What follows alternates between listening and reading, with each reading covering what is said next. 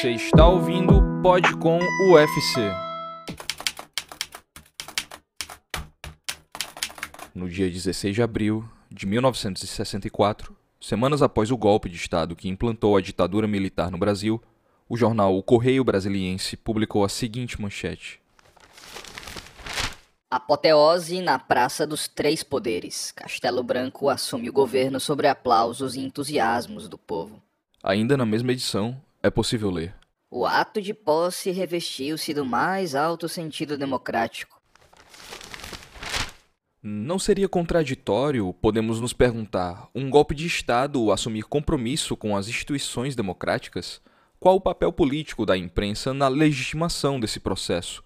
Qual o papel político a imprensa assume nos dias de hoje, quase 50 anos depois, com o lugar ocupado pelas mídias digitais? Para responder a essas perguntas, nada como adentrar um pouco na pesquisa em comunicação. Por isso, fique ligado em mais um episódio do Podcom UFC.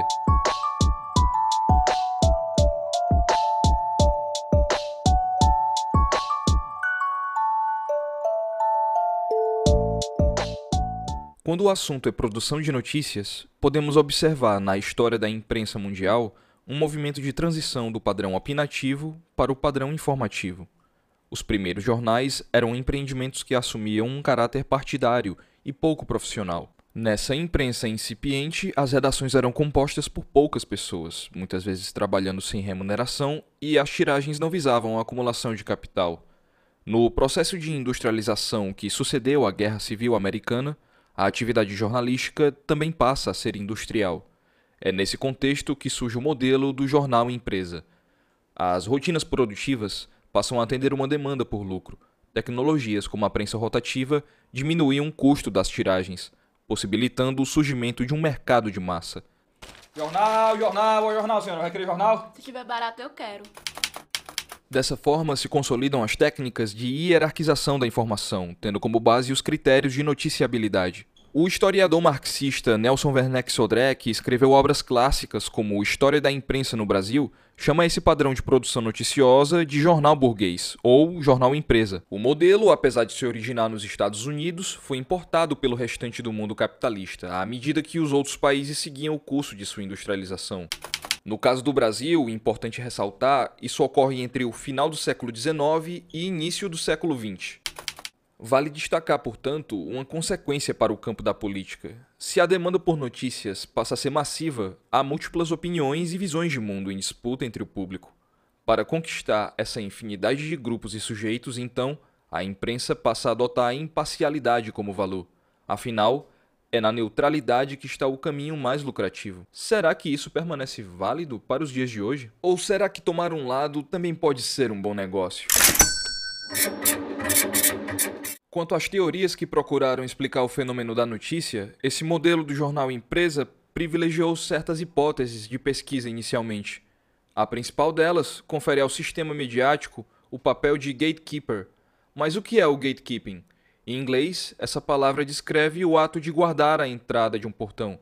O gatekeeping, portanto, é o processo de seleção e hierarquização das informações a serem publicadas com base em critérios de noticiabilidade. Esse paradigma privilegia a objetividade, a institucionalidade e a manutenção do status quo, que basicamente significa manter as coisas como estão. Mas o gatekeeping não está alheio à política, ou seja, não está imune à influência das divisões ideológicas externas ao campo jornalístico e que provém do campo político. Os pesquisadores Helen e Mancini, no livro Comparando Sistemas Midiáticos, deram a esse fenômeno o nome de paralelismo político. Ou seja, é o grau de influência que o sistema político exerce sobre o jornalismo e que o jornalismo exerce sobre o campo político. Conforme o pesquisador Fernando Antônio Azevedo, cientista social e professor titular da Universidade Federal de São Carlos, o grau de paralelismo político, no caso da imprensa brasileira, é historicamente alto. Isso aproximaria o Brasil de países como França, Itália e Portugal no que diz respeito ao sistema de mídia. Esses países, ainda para Helen e Mancini, se enquadram no modelo chamado pluralista polarizado. Além do paralelismo político, outra característica desse sistema é a baixa circulação dos jornais, voltado sobretudo para uma elite política e econômica. predominando na maioria da população o consumo de mídias eletrônicas, como a TV e o rádio. Vale destacar que no Brasil também é comum a propriedade cruzada. Mas o que seria isso? Bem, propriedade cruzada é quando uma mesma empresa ou organização detém mais de um meio de comunicação. Por exemplo, imagine que existe o Grupo Beta, que é dono de uma emissora de TV, de uma estação de rádio, de um jornal impresso, de uma revista semanal. Talvez você tenha imaginado dois ou três grupos, pelo menos, aqui no Brasil, seja local ou seja nacional. O Helen e o Mancini apostavam que o chamado modelo liberal de mídia, aquele mais próximo do que ocorre nos Estados Unidos, seria um padrão gradativamente adotado no restante do mundo. Dessa forma, haveria maior pluralismo de perspectivas nos diversos meios em competição, baixo paralelismo político e o predomínio de rotinas produtivas de ordem racional e objetiva. Isso foi proposto em 2004, quando a internet ainda era, de certa forma, uma promessa para o futuro. Quase duas décadas depois, o diagnóstico ainda pode ser o mesmo?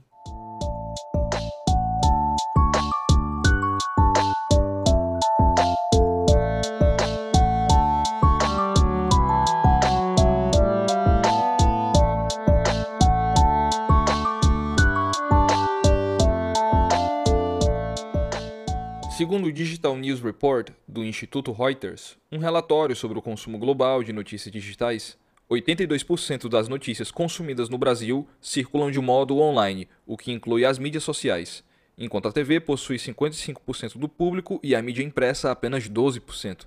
A internet transformou profundamente a forma como as notícias circulam no mundo inteiro, o que inclui modificações na forma como o paralelismo político atua. Se antes dominava o padrão catch-all, que buscava consumidores dos mais diversos espectros políticos para garantir a sustentação dos negócios, outras tendências se desenham ou mesmo se consolidam.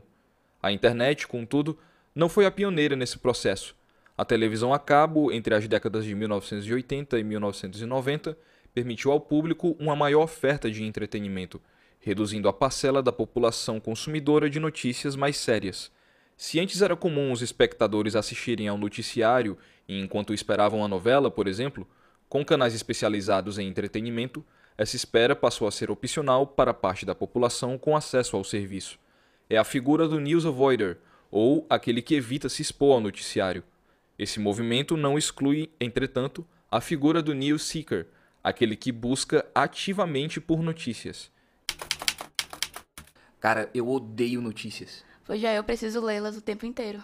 Entre o público que evita e o público que busca, há padrões diversos e, consequentemente, estratégias de mercado distintas. No artigo Noticiário Objetivo em Liquidação, Diógenes Licarião, professor e pesquisador da Universidade Federal do Ceará, Eleonora Magalhães, doutora em comunicação pela Universidade Federal Fluminense, e Afonso Albuquerque, professor titular na mesma universidade, propõem a hipótese de que a massificação do jornalismo online criou um ambiente em que a mídia politicamente engajada passa a ser mais vantajosa, inclusive do ponto de vista econômico.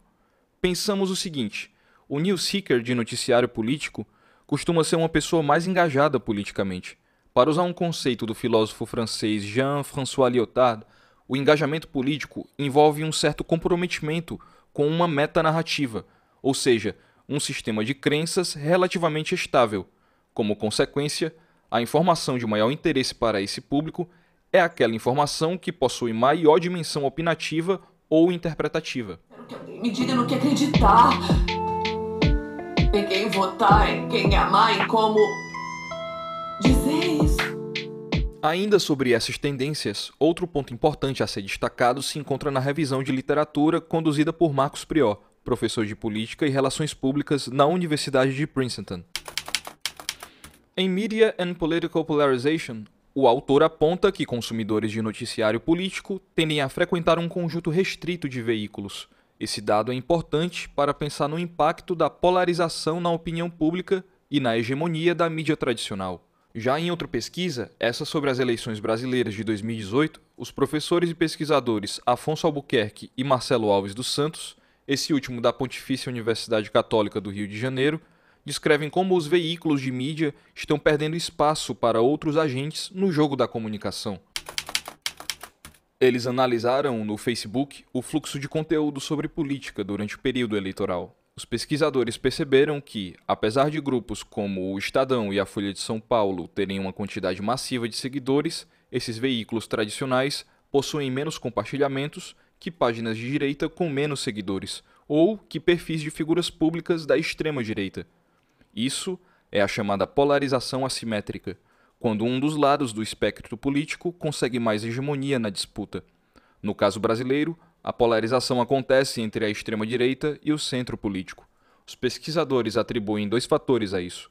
O primeiro é o desarranjo de visibilidade, quando o custo de disseminação cai devido às características próprias do ambiente virtual, o que torna possível driblar o gatekeeping.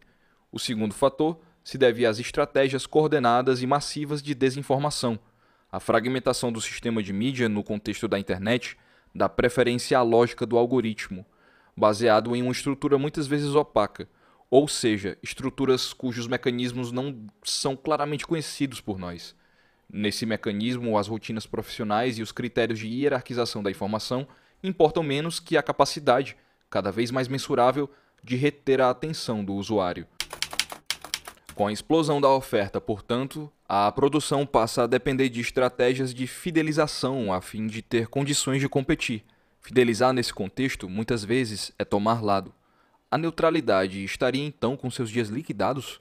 Quais as consequências dessa tendência para a estabilidade das instituições democráticas?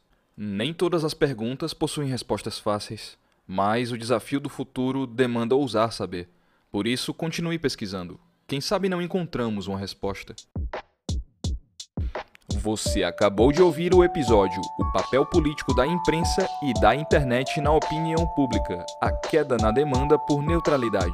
Uma produção de Cássio Vasconcelos para a disciplina de Teorias do Jornalismo 1 do Instituto de Cultura e Arte da Universidade Federal do Ceará, sob a orientação dos professores Diógenes Licarião e Tatiane Nascimento.